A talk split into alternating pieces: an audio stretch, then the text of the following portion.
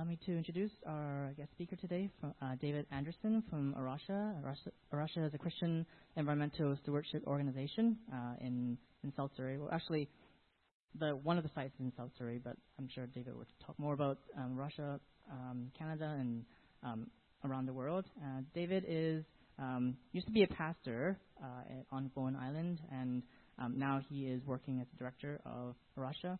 And yeah, so we're just ex- excited to have him share with us. Um, yeah, just to share with us and, and just let us um, let's welcome him and, and be open to what he, uh, he has to say. Um, yeah, just bring God's word to us.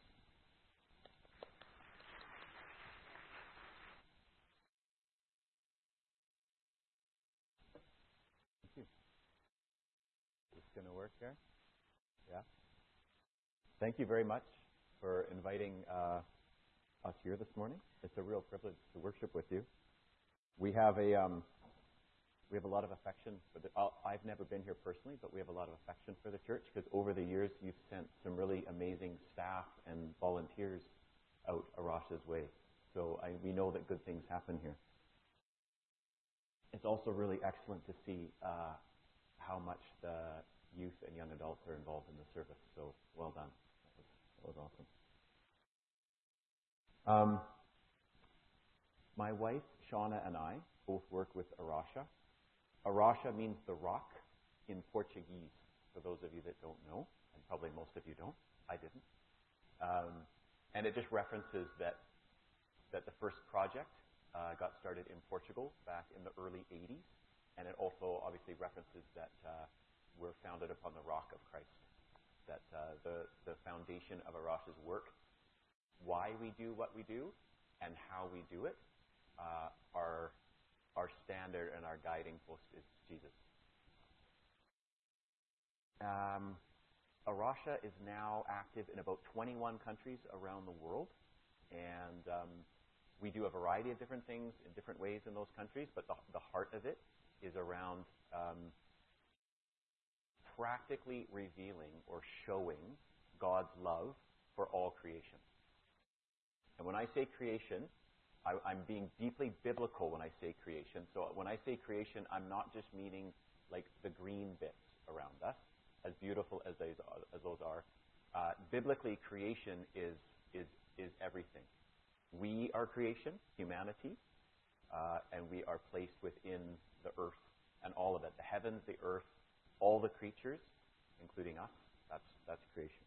So when I say caring for creation, I mean caring for people and place in Jesus' name.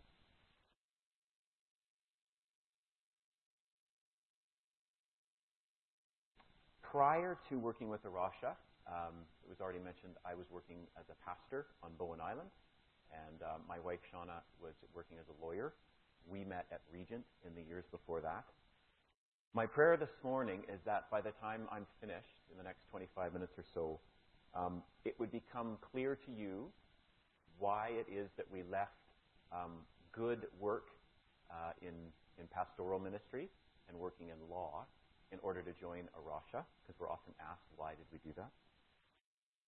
My prayer is that, is that every person here will leave with a, a, sen- a, a greater sense of hope and a greater sense of awe at the scope of the saving work that God has envisioned for, for us, for his people, for creation. Because it is epic in scope. The, the title of the sermon that you can see on the bulletin and from my handout is The Scope of God's Salvation is as wide as creation. That's a bold statement, but it's one that's deeply biblical. And my prayer, my final hope this morning is that before you go this morning, that you would go out into your day to day lives, into Monday and Tuesday and Wednesday, into uh, school and work and homemaking and uh, friendships and family relationships with uh, a greater sense of encouragement that um, that we have been given, we humanity have been given an incredible gift of God, by God of this of this incredible place that we've been placed in, this earth. And that um, caring for creation is not just for environmentalists, and it's not just it's not some political thing. Caring for creation is not like just for the Green Party. Um, and certainly, caring for creation isn't just for people that like to camp or go spend time in the wilderness. We, um, one of the challenges facing um, practical environmental stewardship these days is that in our society and culture, we tend to relegate a lot of those things to special interest groups.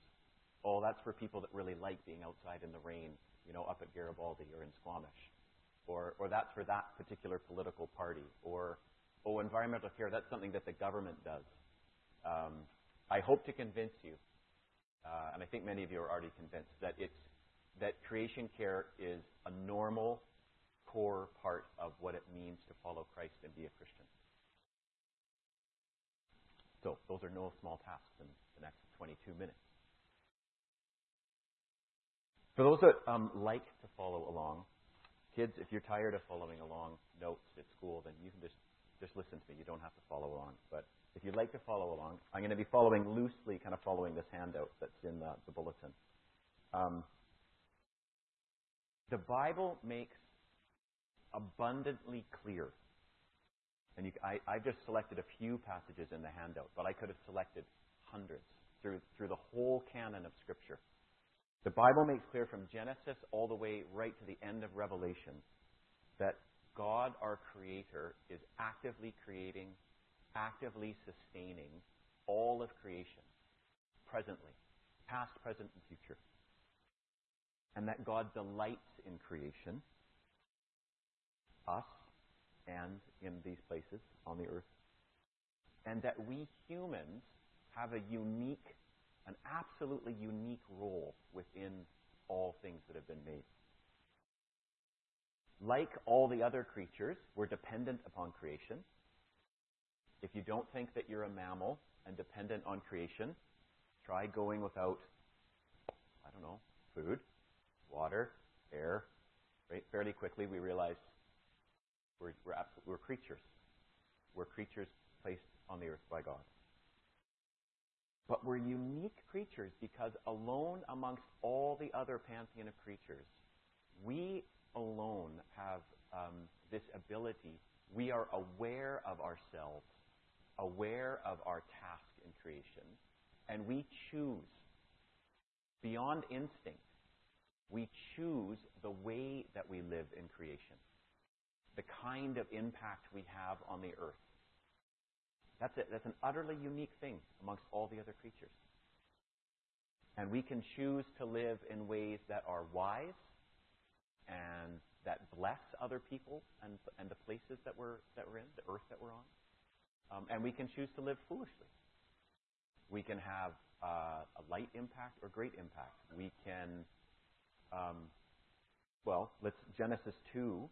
The mandate in Genesis 2 is is called the uh, in the Hebrew it's avad and shamar, that humanity was placed in the garden to tend and to keep this garden, this this this earth that we've been placed on. It can also be translated like to work the land or the earth and take care of it different translations translate it differently. But the overall sense in Genesis 1 and 2, and in fact throughout Scripture, is that, that we alone on the earth, um, we work and tend the earth, and out of that work and tending, ab- abundance comes forth from a generous God who provides for us. And we also, but it's also very clear that the earth is um, need guarding and tending, or guarding and keeping. Like we care for the earth, and it provides for us as part of God's generosity, and we protect that goodness um, in kind of a, with an active care.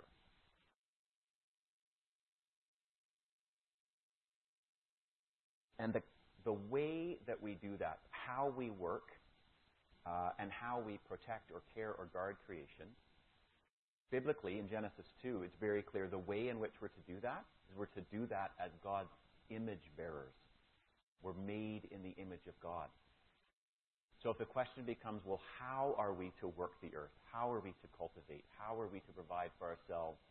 And how are we to like tend and guard? Well, then we're to do so in the very image of, or in the name of, or in the character of God. A God who, in the in Scripture and in our experience, is revealed as generous, joy-filled, wise, patient, kind, gentle. This, I hope this is starting to sound familiar. I hope this is starting to sound like the gifts of the Holy Spirit at work in the body of Christ. That's how we're to tend and care for the earth, in the same way or in the nature of God. And I think we know this. In fact, I know we know this. Uh, those of you that um, those of you that keep a, a, vegetable garden or tend a garden or, or, or have done farming, like those of you that have tended soil and planted seeds and watched over that, you know, your, back, your backyard garden or something, and weeded and maybe protected it from birds or something like that or rodents, and then harvested that goodness and experienced how uh, incredible it is to to be provided for. Yes, from work that you've done, but also by this mysterious, like God's goodness. Just we plant seeds and we kind of we don't make the seed grow. We just sort of steward the conditions around which amazing, amazing things happen and growth happens. And then we receive that with gratitude. And then oftentimes we take that very bounty and we, we prepare it and we, and, we, and we participate in community as we eat together. When we're doing that, that's creation care. That's working and tending and cultivating in a responsible way where soil's being tended, and you're protecting this place, and then and then you're experiencing the goodness. When um, those of us that have pets, we got our first dog as a family like a year ago. Um, that's that's a whole other experiment I could talk about. um, but uh, those of us that have pets, like we we care for our pets. And when I say care, I don't mean just like like you know feel like fuzzy romantic feelings towards our pets, although we might. But we care for them. Like we we feed them, we clip their nails. We take them to the vet. We tend them when they're sick. We clean up after them. Like care can look like hard work. But we also receive their affection. And we receive kind of uh, joy in seeing how goofy they are. We're really enjoying how goofy our dog is um, back at the A Rocha site. Um, when we're experiencing that kind of reciprocity, like caring for a creature and receiving the gifts of of laughter and community building and companionship. That's creation care. Right? You're experiencing it. When we go for walks in the beauty of autumn and we're aware of the beauty that's around us, the stunning changing of leaves, um, and we give thanks to God for that beauty, it's nothing that we've earned. It's nothing that we've created. We don't deserve it. We just we just exist in it. We bask in it, and we say thank you that's an aspect of creation care. Those are all positive examples. But there are but there are hard truths to be said, and I'm not going to I'm not to go on about this this morning, but I do need to name them. Because how we're doing how we as humanity are doing, how we as the church are doing at producing and guarding the gift of creation in like globally it's not going well. There's really, really hard truths to face.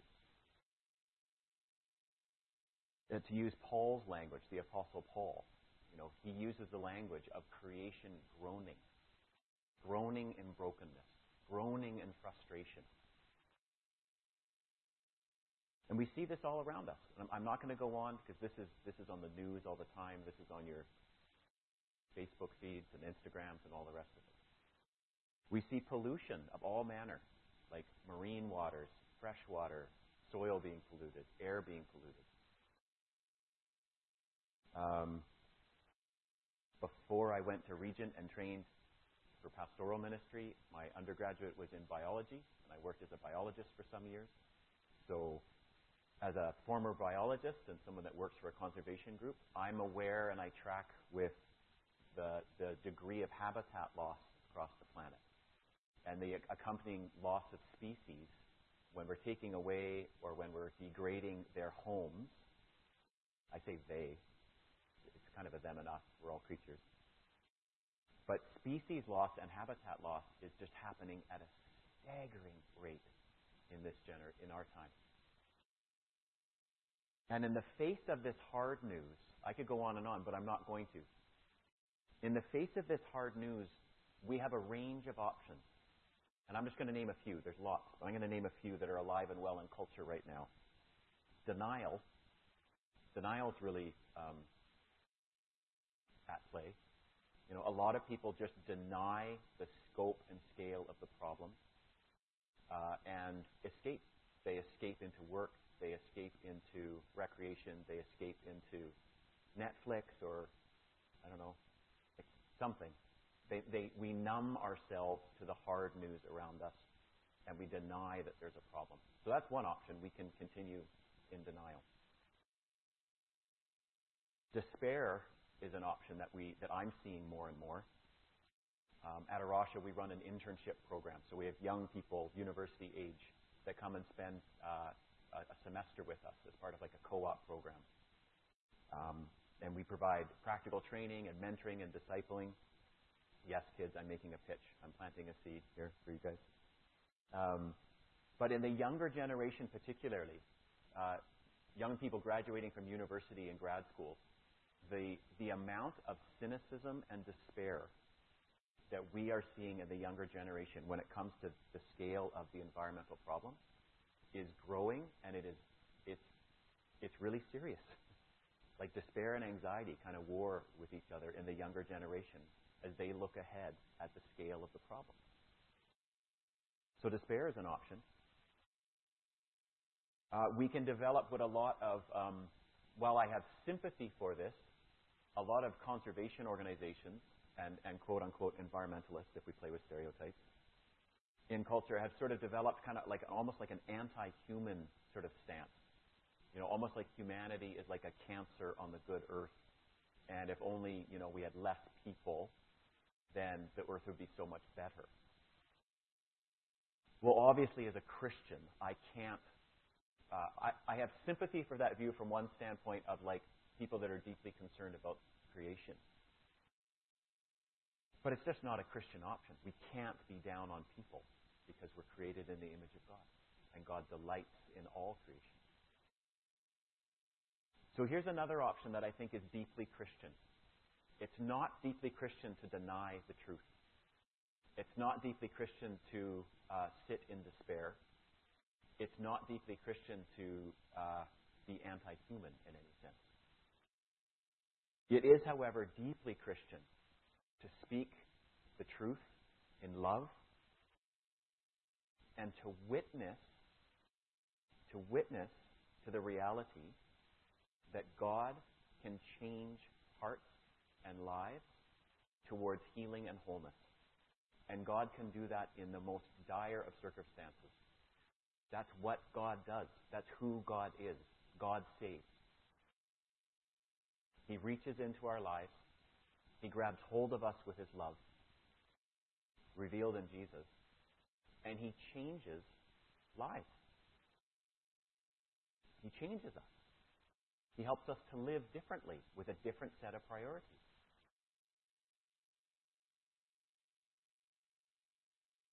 I think one of the great gifts that the church, the body of Christ, can give the world in, in this next generation facing this scale of these problems is the gift of witnessing to the reality that God can empower us through the Holy Spirit to live differently with joy. To find more joy in gathering together in community than in uh, the pursuit of material acquisition and consumption because we know that more things does not bring more happiness.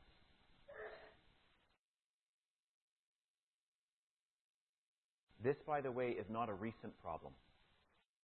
Right? The problem of human hearts turned against God and making a mess both of our relationships with each other and of creation.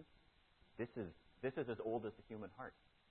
So look at Hosea in, the, in your passage, Hosea 4, 1 to 3 in the handout. These are hard words. But listen, this is, this is a prophet of God. This is a man filled with the love of God towards God and other people and creation. But he speaks hard words in order to get to a greater, a greater truth. Hear the, hear the word of the Lord, you Israelites, because the Lord has a charge to, to bring against you who live in the land. There is no faithfulness, no love, no acknowledgement of God in the land. So there's our relationship with God.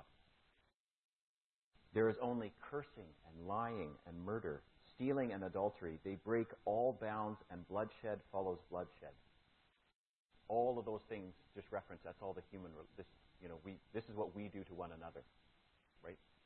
Or what, what we can do when we're not motivated by love. We curse, we lie, we we maneuver, we we do the one-upmanship thing, going like I'm going to get what's I'm going to get what's due me over and against you. Hosea then goes further. I think we understand this. We understand well in the church that our relationship with God and our relationship with, each other are, are inextricably tied. Right? Jesus says if you claim to love God but you call your neighbor a fool, you are fooling yourself. Like I can't love God and, and hate a brother or a sister. It's you can't do it. If I truly love God, I will love you. Just how that's just spiritual ecology. It's how it works. But I, uh, Hosea picks up another theme and weaves this in there. He says it's not just relationship with God and relationship with each other that's inextricable. It's also it also is our relationship with the earth, with creation. Because in Hosea 4 verse 3 he says, "Because of this, because relationship with God is broken, and relationship with one another is broken. Because of this, the land mourns, and all who live in it waste away. The beasts of the field, and the birds of the air, and the fish of the sea are dying. This is thousands of years old, folks. But it's just a deep spiritual and ecological truth. Long before that we even used the term ecology, Hosea was just picking up uh, the reality that we live in in creation which is, is that if our priorities are to are selfish, are self-oriented, if we're going to be selfish and just treat God and each other and the earth as a way of getting what's good for me, then that will corrupt and destroy our relationships with God, with each other, and with the earth. The earth actually suffers.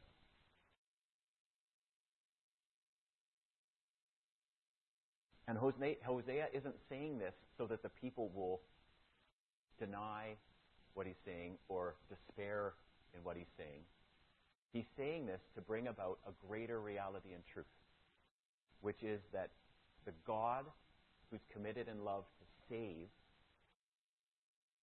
is wanting to penetrate the heart of the people so that we can confess before God the ways in which we're denying God's love and rebelling against his character. So that forgiveness and healing and wholeness might come in. So that we can live differently.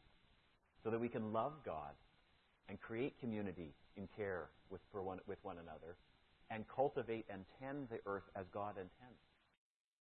So that, to use the Hebrew word, so that shalom might break out God's heart is always towards shalom. It's always towards wholeness and goodness and healing and integrity and peace.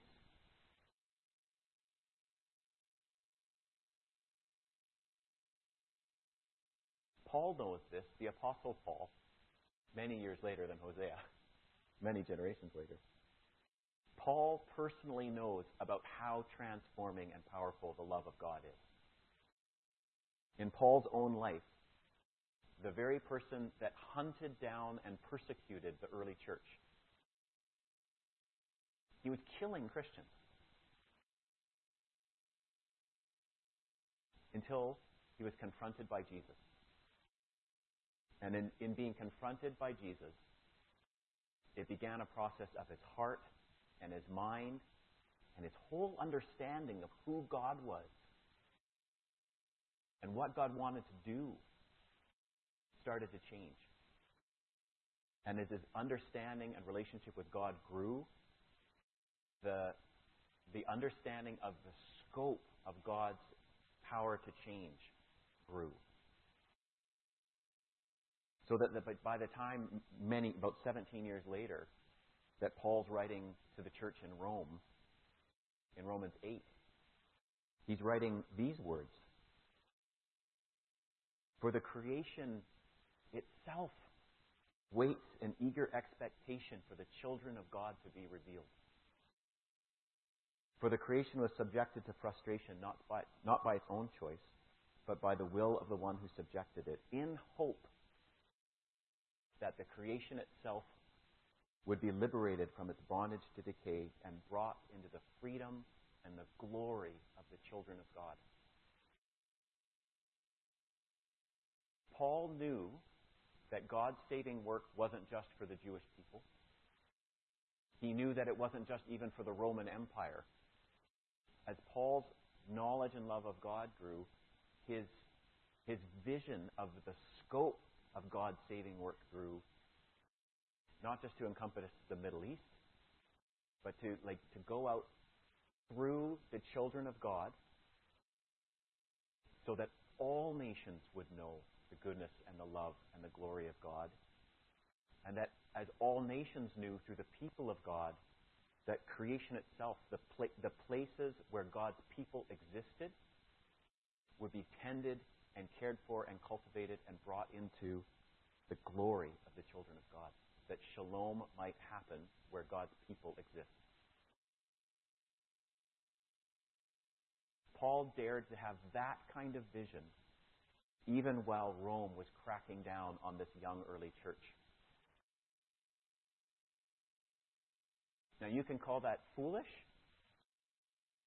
There was no there was no um, there was no sort of uh, facts at play in this current situation when he wrote in Romans. Right? It looked like the church was being pushed down. It looked like this small movement of, of Christians was being crushed by this empire. So you can call that foolish, but I, but of course we don't, because we're on, we're on the other side of this time. We're, we're 2,000 years later. When the Christian gospel has reached into most nations in the world. And Christian community exists in, in hundreds and hundreds of languages. And shalom is being worked out by the people of God all over the world through congregations just like this. And it might seem humble and it might seem like we don't have a lot of power. And that's exactly where God delights us to have because God works through his people and works through vulnerability and weakness to bring about shalom and goodness.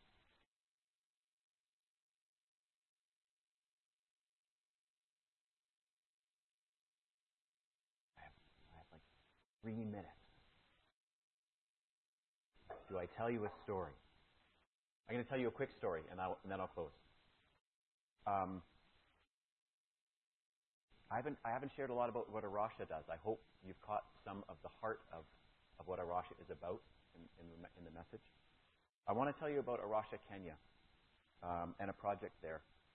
So, because I think this practically works out how, how this can take, take shape in real life. Uh, A Rocha, Kenya established many years ago, um, identified a patch of coastal forest called the Arabuko Sokoke Forest. It used to stretch thousands of kilometers along the coast of Kenya, um, and it has been um, cut by by deforestation and um, both commercial and like villages for for many many years, and that's increased as commercialization has increased over there. Um, the big problem over there is uh, in the area where A Rocha is working is that they're working with uh, uh, subsistence farmers that are just that are like in deep, deep poverty. One and a lot of the children can't afford to go to school because they have to pay to go to school in, in their context. And so one of the ways that the, the villagers and the subsistence farmers make money is they, they go into the forest and they, they chop down trees and they, bear, they light them on fire and bury them in sand to make charcoal. And then they sell the charcoal uh, in the villages and in the markets in order to make money to buy food and to send their kids to school. But of course, like they're not replanting, right? So this is like a this is a finite deal. Like you start with a forest hundreds of kilometers long, but if you're chopping them down for charcoal, it gets smaller and smaller and smaller. And over the decades, this now this huge swath of forest is now relatively tiny on the coast. And there are species that live in that forest. You'll, maybe you'll like this. If you like creatures, there's a golden rumped elephant shrew. Beautiful little. Go- anyway, I wish I had a picture. Uh, there's a lot of species that only live in that forest in the whole world. It's, they're endemic to that forest. And if the forest is lost, they are lost. The government's tried all sorts of things. They've fenced off the whole forest, and villagers just cut through the fence. They hire guards to guard the forest with guns to keep people away, sort of like a keep the humans out and let creation thrive. And you know, people just bribe the guards, or the guards get embarrassed that they're defending the forest against, you know, the people that live there. So it never worked forest is getting smaller. Obviously, at some point, the forest will be gone. Then there's no charcoal. Then the people are starving. I hope you're seeing the theme, right? That in order for the people to benefit, the ecology and the creation around it has to flourish. Both, both need to flourish. So here comes A Rocha. A Rocha spends years studying the problem, talking to people, getting locally immersed, um, and, and we devise a scheme called ASSETS. So we we start an ecotourism project. We wrote some grants and established boardwalks through the tree canopy in this rare patch of forest. People come from all over the world that love butterflies and birds and, want to see the golden rumped elephant shrew. And they pay good money to do that, and they pay money to the villagers because the villagers are the people that know the forest best. They know the ecology. They have a name for every tree. They have a use for almost everything in the forest. So now tourists come from all over the world. They pay good money. Villagers get to show off the bounty of their patch of creation that they are stewarding. And the funds that go that are being paid to the villagers, half goes to support their families and half goes into a scholarship fund that sends their children to school so they can graduate from high school. So this is these are this is A Rocha. This is a Christian witness saying we refuse to believe that either people benefit or creation benefits as like as, it, as though it's some sort of an either or. This is a Christian witness that comes in and says, before God, God made the world to work under our care. So there's a way for people to benefit and the place to benefit and all to flourish because that's what God is about. God's about healing and flourishing. That's just one small project that A Rocha is doing in Kenya, and I hope it's a encouragement for you that as we take these things on locally and sustainably and responsibly, um, good things happen. God, God's glorified, people are honored, and creation is stewarded. We need more of these stories. We need more of these stories. Um, our A Rocha's big vision is that the church, in all its different traditions, like capital C Church, the people of God, as they get hold of this kind of vision, biblical vision, that this would take expressions in all sorts of congregations and the places that those congregations are in all over the world.